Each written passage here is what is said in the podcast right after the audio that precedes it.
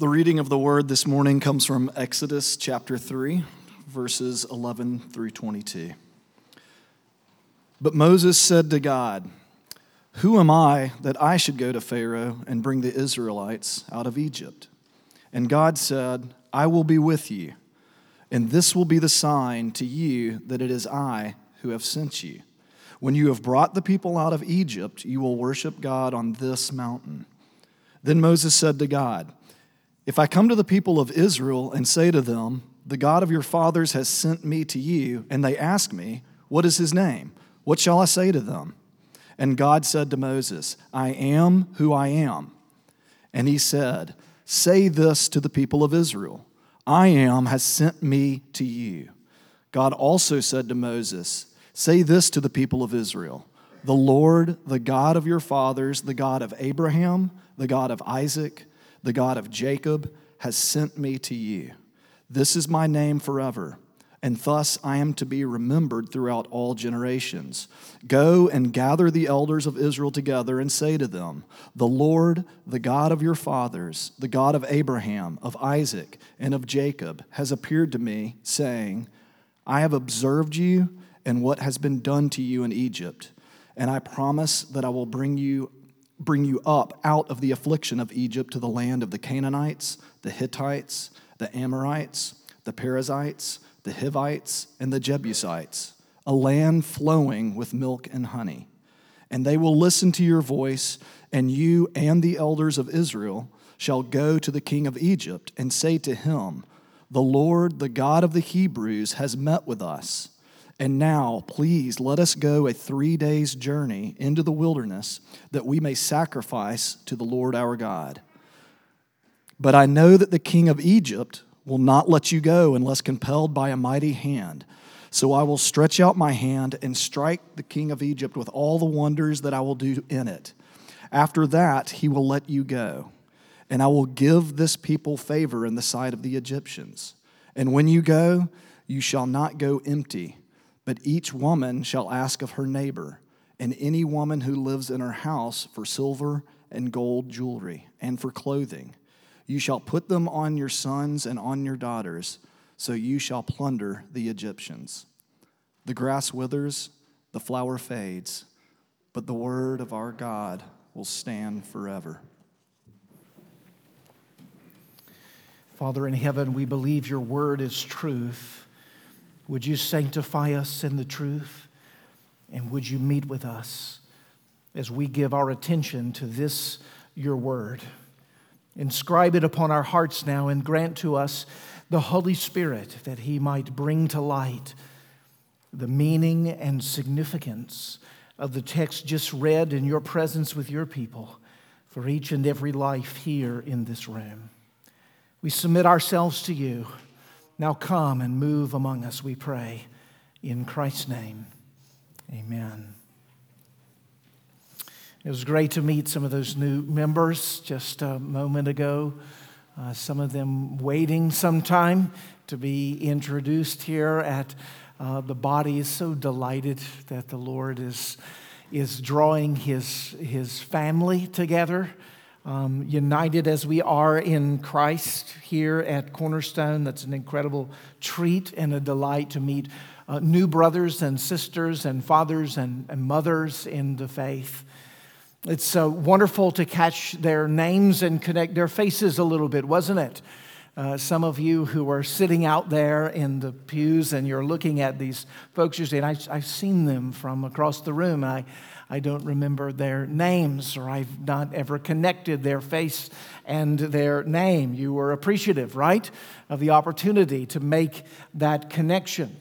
And uh, now, uh, at least this morning, you have it uh, written before you in the bulletin, so you can actually go up to them and you can be reading your bulletin and say, Hello, David. It is nice, it is nice to meet you. And then next week, you will forget and you will have to be asked again, probably, and that's okay. That's the nature of building a relationship with one another. We need to be stirred up by way of reminder.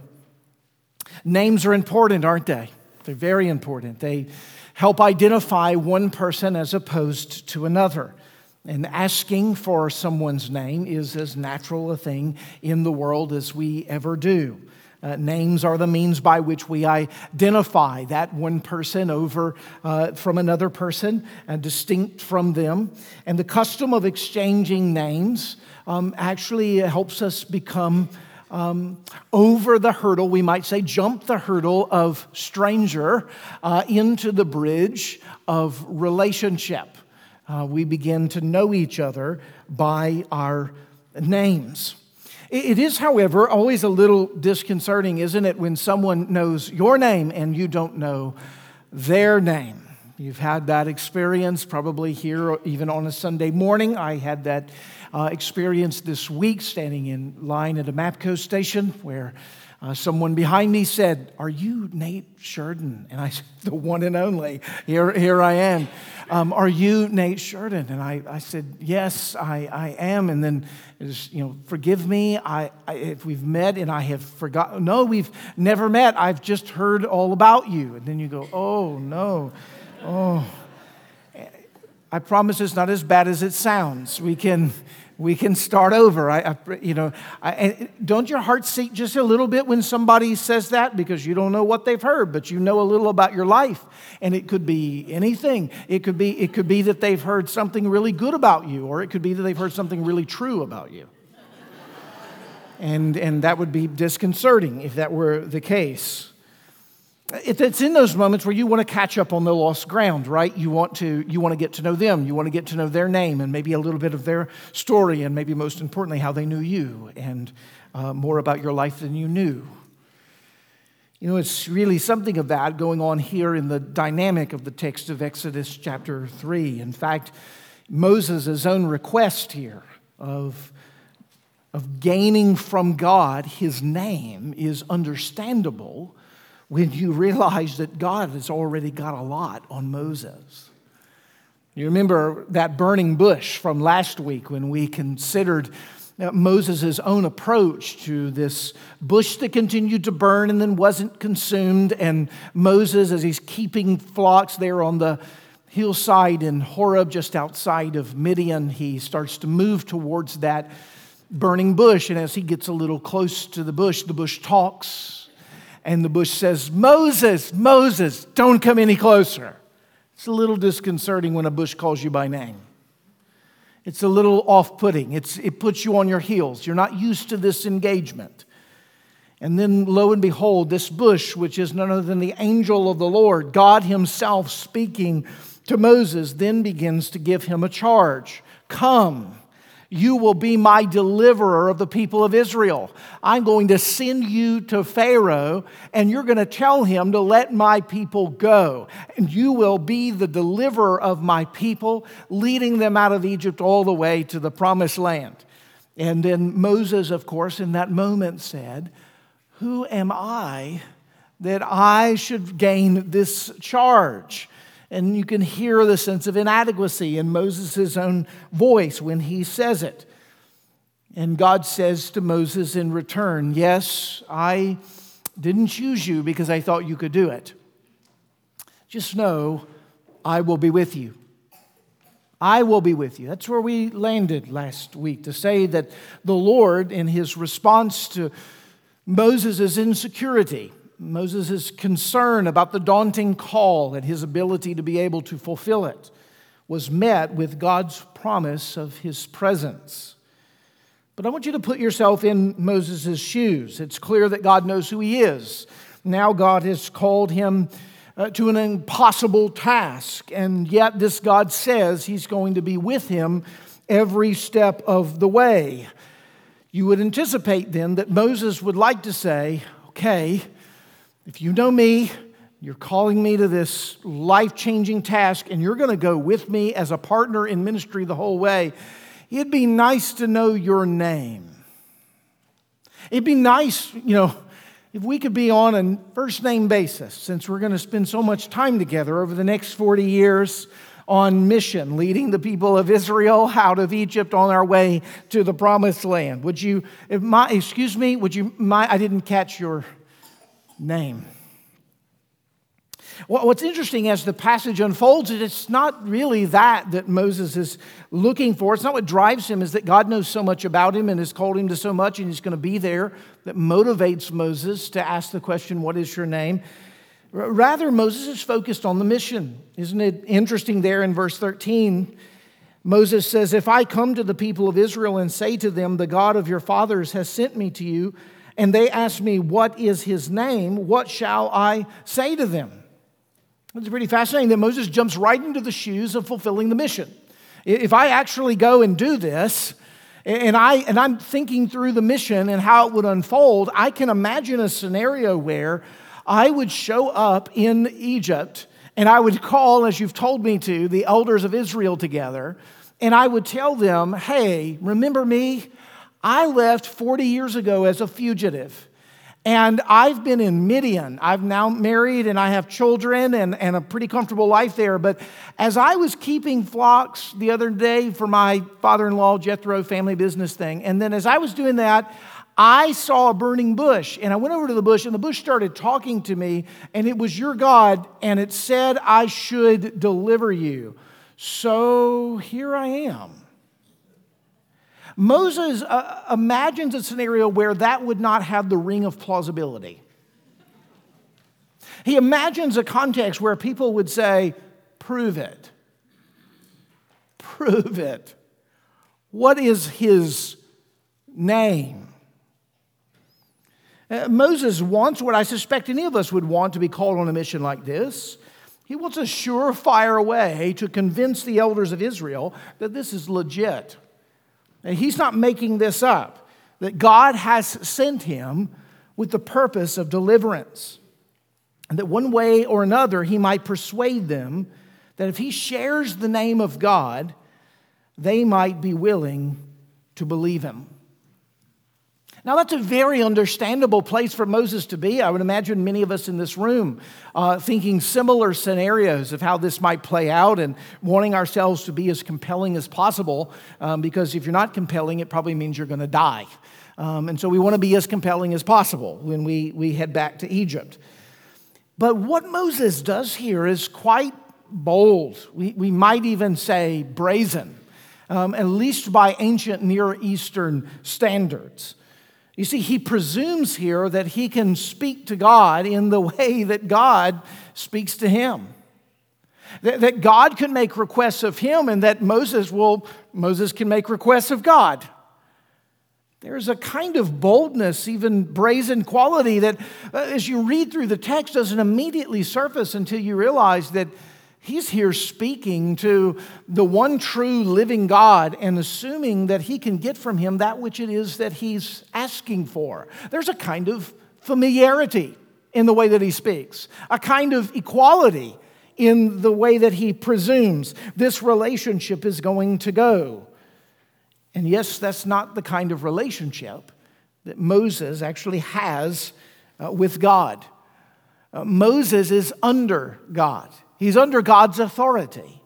God is the one who can reveal or not reveal. God is the one who's in charge. Moses is the one who's in his submission.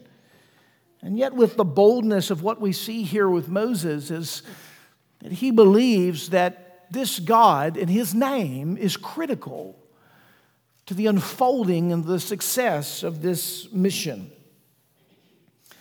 Do you know a name, just as it is for persons, was true among gods? To distinguish one god from another, you needed to know its name.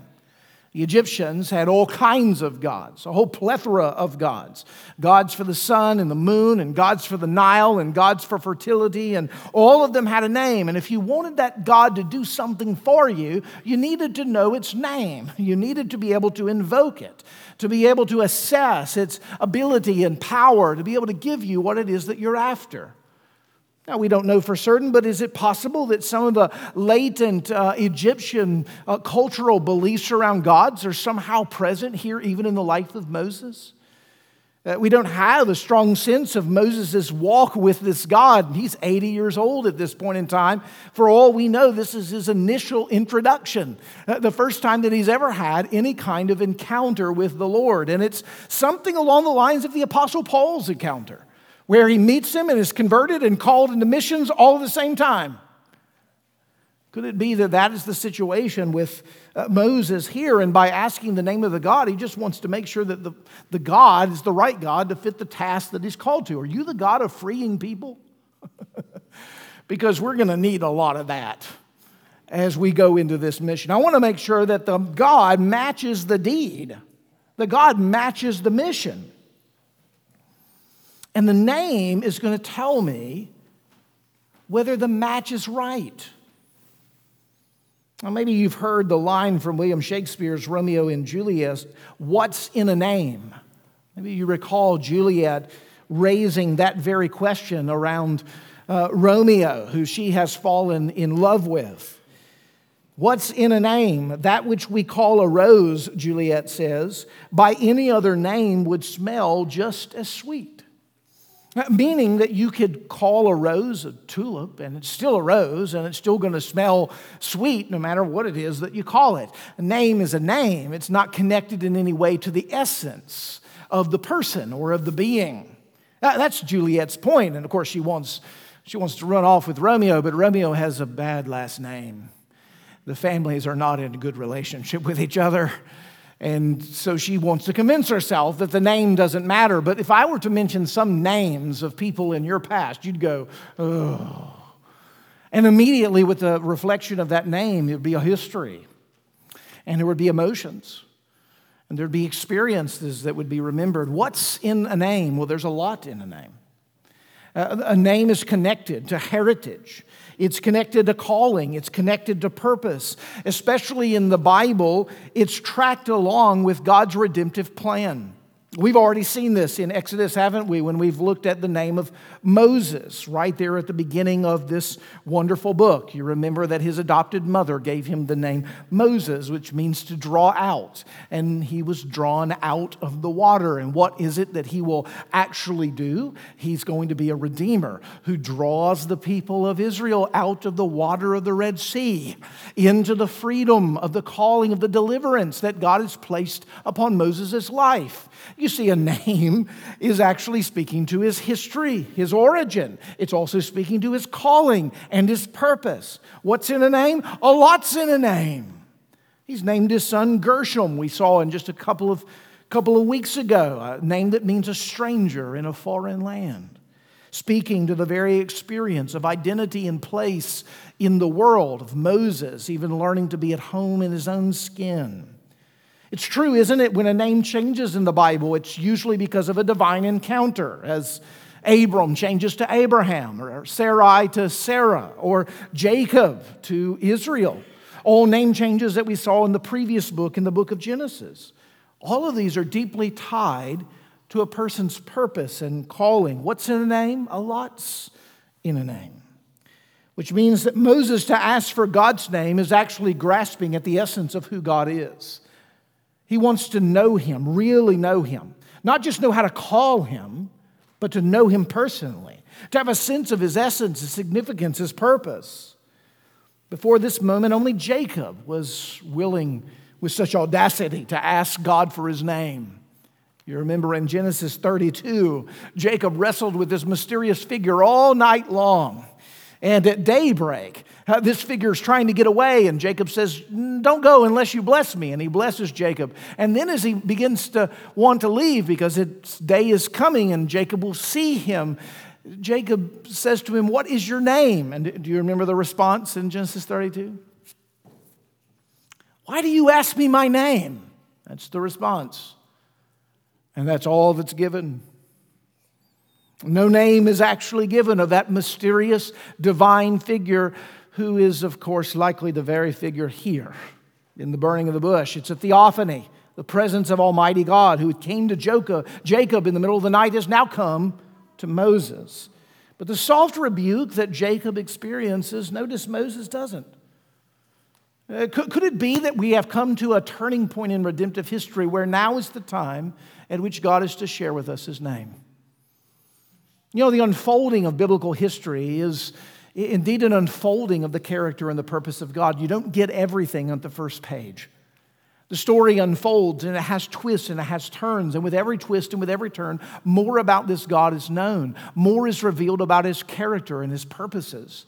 It's at this point in the second book of this grand story known as the Bible, speaking to us about the gospel of Jesus Christ, where we learn something more significant about who this God is. We learn his name.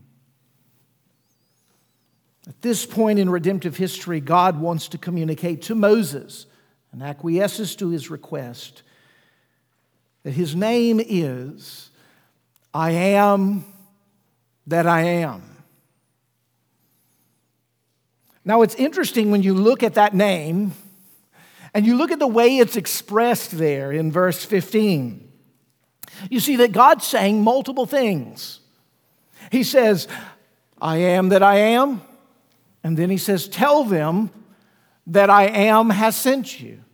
And then he says, Tell them that the Lord, which is the words I am, the God of your fathers, the God of Abraham, the God of Isaac, and the God of Jacob has sent you. Three things, actually, three statements from the Lord, all in some sense giving his name and defining his name, describing the mission that he's been on, describing the mission that he's on now, and even giving indication that his mission is going to unfold into the future. It's a rich statement that has a name in it, but also has a description in it also has a sense of where he's been and what he's up to, and even has a sense of where it is that he's going. You see, God understands this connection between name and mission as is unfold through the biblical story, and it's here where he begins to not only tell us his name, but unpack it a little bit. We might say he preaches a little sermon on his name. Now, this answer, I am that I am, has caused fits for interpreters over the years. I mean, what kind of name is this? What exactly is God trying to say when he says, I am that I am? Interestingly, in the Hebrew, it's just the to be verb. Uh, it is the very basic uh, verbal unit of the Hebrew language. Um, it could be translated through a variety of senses. In fact, we've already had an echo of it in this passage. When God actually said to Moses, previous to the text that we're looking at today, Listen, I know you're worried about um, going on this mission to Egypt, but I want you to know that I will be with you. Do you know what the words I will be is? I am, same to be verb. He's actually already shared his name in a sense when he said, I will be with you. He's echoing several promises of presence throughout this text. And it's speaking to us of Uh, of the clarity of which God is emphasizing that he wants to be known by and embraced with this phrase, I am. Now, one commentator wrote that this answer from God is, well, not much of an answer. Moses probably heard the answer, I am, and spent the rest of his life trying to figure out what I am means. Another commentator says that God's answer to Moses is notoriously enigmatic. It is as much a non answer as it is an answer. And still another commentator writes God's revelation of his name obscures as much as it reveals, maybe more. Now, there is something true to these commentators as they're noting the, well, the almost incomprehensibility of this name, I am, and all of what's trying to be communicated to it. It is certainly bound up in a lot of mystery, and we could spend some time chasing that down. That would be a, a valid approach, but that's not what we're going to do. I would like to agree, actually, with the commentators who recognize a visible relationship between the way God presents himself in a sign, namely the sign of the burning bush, and the way God speaks of himself as I am that I am. We might say that the eyes and the ears are coming together to say one specific thing in this text. That what Moses is actually seeing right now, the burning bush, is in a sense a visual of I am that I am. Now, it's not uncommon to just make a note on the structure. It's not uncommon in the text of Scripture for a redemptive event to happen and then for God to tell you about it, uh, tell you how you should think about it. God's going to do that over and over in the book of Exodus. He's going to lead the people through the Red Sea, and then he's going to tell them about what he did, and he's going to unpack for them what it means.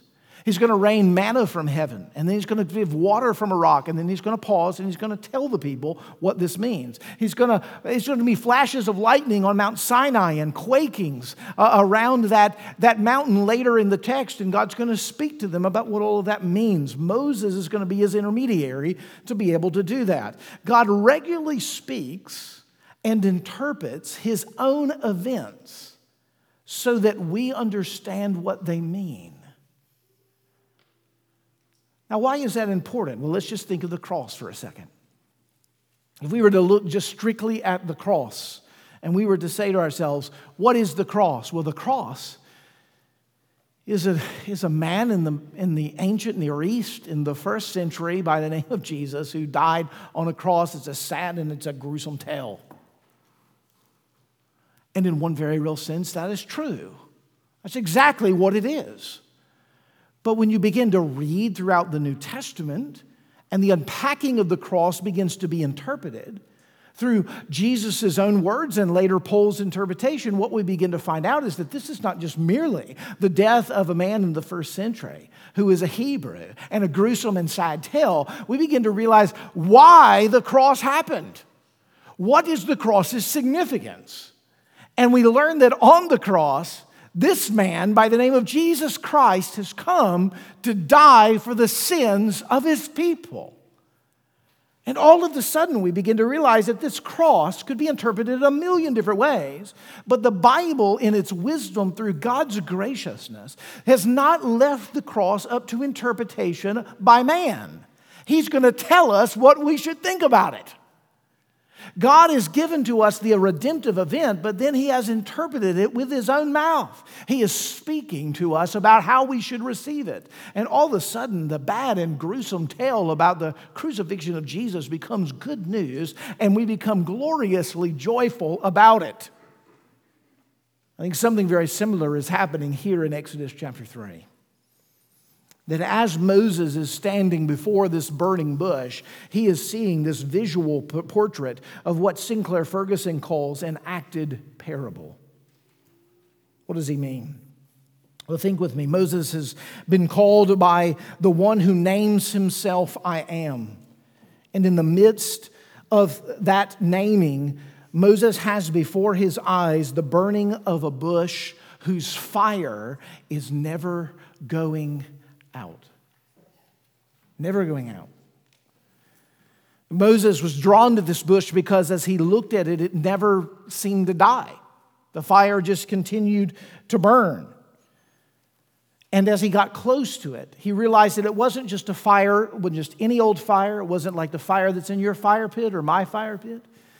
That we stack full of wood and we ignite it and we walk away for five minutes and it needs stoking again and it needs more feeding. No, not this fire. That this fire is one that exists on its own. This is a fire that continues to burn in, in, its, in its own light, through its own energy, through its own power. It doesn't even need the bush. The bush is not even good for kindling for this kind of fire, because this fire is not of this world. This fire is a portrait and a picture of the God who is revealing himself in and through the fire. And what is he saying? This fire that never dies? He's saying, I am eternal and unchangeable in my being. I am full and complete, self sustaining, needing nothing else but myself. I am complete within me. A God who has been from eternity past, present, and into the future. A God who actually reveals himself in his very words through the visual of the fire that never burns out that this is a God who is going to be around forever. One who has the power and the strength to carry through with his plans. One who will not die with his plans, but one who will see his plans all the way through as one who never dies, who has self sustaining power to accomplish it and will see it through unto eternity. Notice the phrase that he uses there in verse 15, even the rhythm of past, present, and future. Say this to the people of Israel the Lord, the God of your fathers, the God of Abraham, the God of Isaac, and the God of Jacob. What is that? Well, it's past. the God of your fathers, the ones who have already gone to sleep and whose minds and thoughts and passions and desires, as it were, died with them and now dwell within the presence of the Lord. I am their God. I am the one who is visiting you in the present. I have been sent to you. I'm at work. The one who has been Lord of the past, who was present in the past, is the one who is at work in the midst of the present. And then notice how he says it This is my name forever, and thus I am to be remembered for all generations. It's as if he, it's as if he has a plan for the future of how he wants to be remembered, what's, what he wants to accomplish, what's in view. Isn't that the whole final section? Of Exodus chapter 3? Doesn't he tell Moses exactly how the rest of the book is going to unfold? By the way, you're going to go to Egypt. You're going to talk uh, to, to Pharaoh. You're going to say that the God of the Israelites met with you. You're going to ask him to go out in the wilderness for three days to sacrifice to me. He's going to tell you no. And then I'm going to have to do all kinds of signs and wonders through you to compel his hand. And I will bring you out mightily. And when I bring you out mightily, you'll be plundered with all of the Egyptian stuff. It's going to be amazing. So let's get going. He tells the future. He's the God of the past. He's the God at work in the present. He's the God who's into the future. He's revealing to Moses that I am that I am. I am the eternal God whose flame never goes out. And I am the sufficient one who has power and resources to accomplish my ends. I am the one who will be the redeemer of my people. You can imagine how important this is to hear from uh, Moses, a man who has 40 years left in his life. He's 80 at this point, he'll be 120 when he dies. It's the last third of his life. It's beginning right now as he hears the voice of the Lord and he knows his weakness, he knows his inadequacy. We might say he knows his past, his failures, his running and escape from conflict and difficulty. In the midst of his present, he's weak and inadequate. He's got a future that he knows as an older man he may or may not be able to see through. He needs to have a God who can free him from the bondage of his past and the failures that may haunt him, from the inadequacy of the present, of which he would struggle to answer the call, from the foreboding of the future, of what would come forward. If he failed, if he didn't see it through, what would happen? He needs a God who is I am a God who is eternal, a God who is sufficient, one in which he can relax into and know that this God is the God of the deliverer of the people of Israel. You know, when we think through that call from Moses and we think of this God revealing himself to us eternally and sufficiently, how helpful is that to you right now as you sit in this room, some of us plagued by our past? Thinking that we're never going to overcome that thing, whatever that thing is.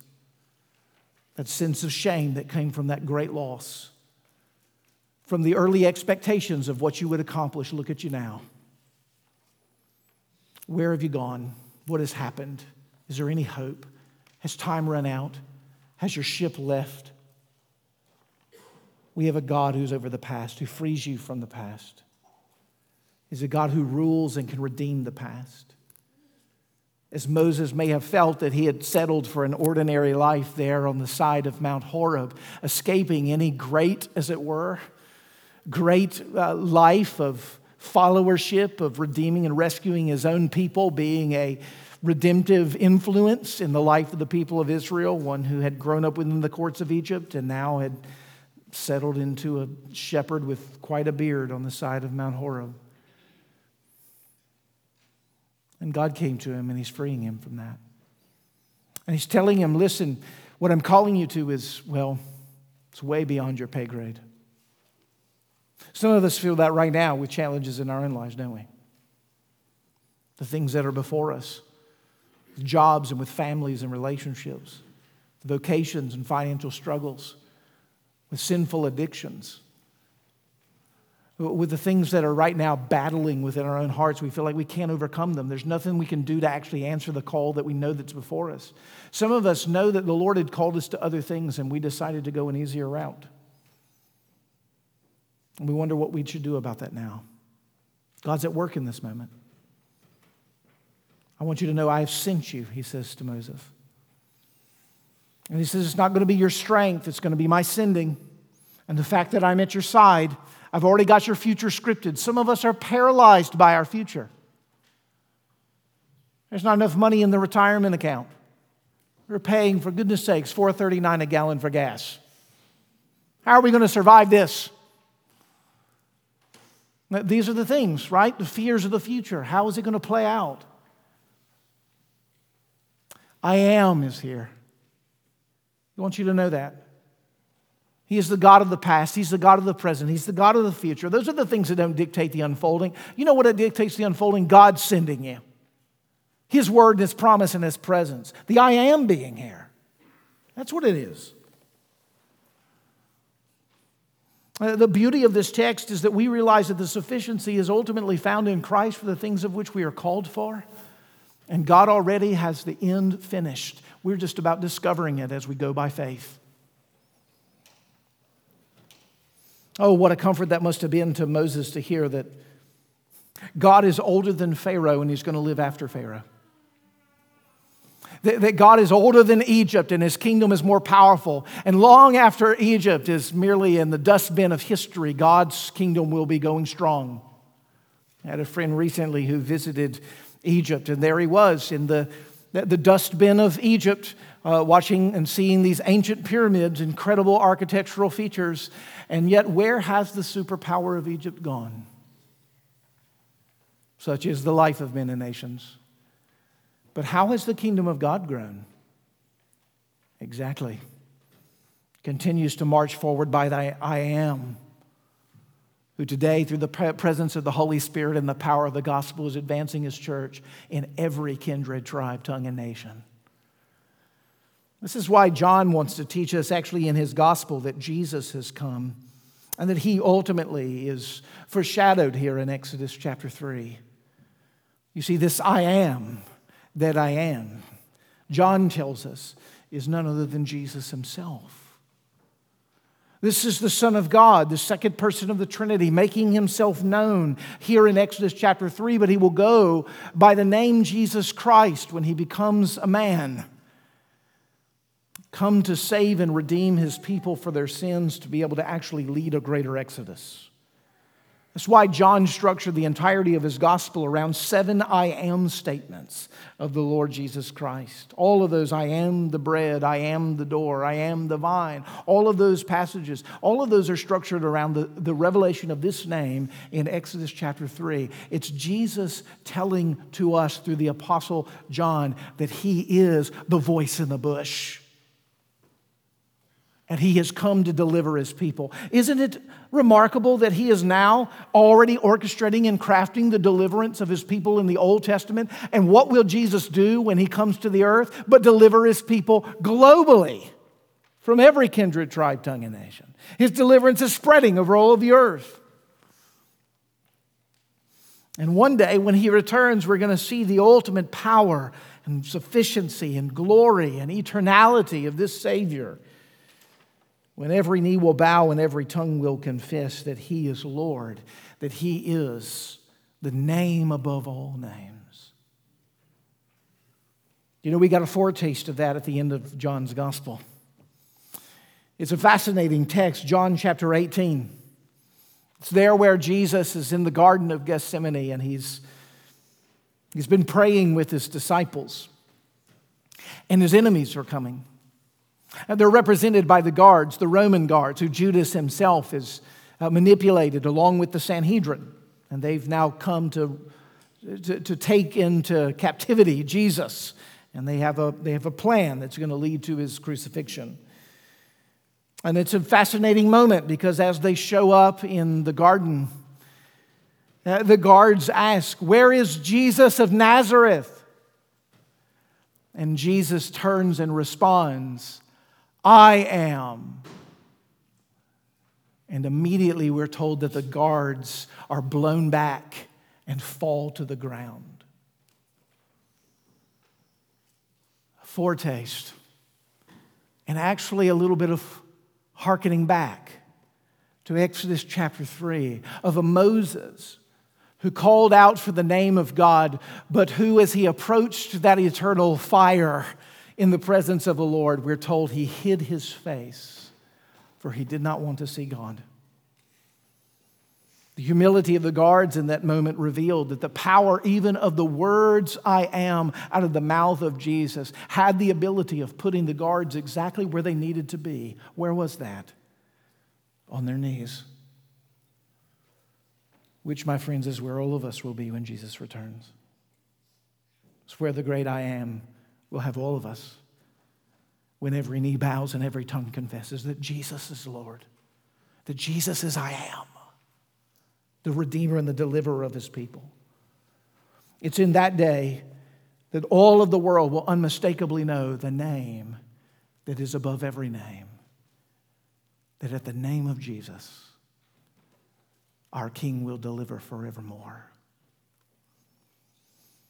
Whatever it is that you're facing in your own moment of time, I'm going to suggest is probably not quite as foreboding as the call of Moses. That you have been called to take, I don't know, a million to a million and a half Israelites out of Egypt across the wilderness and part Red Seas and things like that. I'm just going to imagine that whatever your calling is, it's not quite to the level of what Moses is being called here, but yet God provided for Moses, didn't he? And God has provided for you in Christ. And if God can provide for Moses in such a great calling, a man who's going to argue for a little while with God over whether he should go, and God will be patient, and God will compel him in one way or another.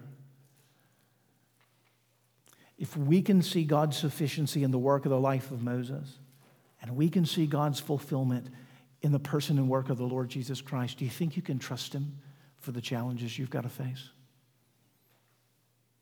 You think you could trust him?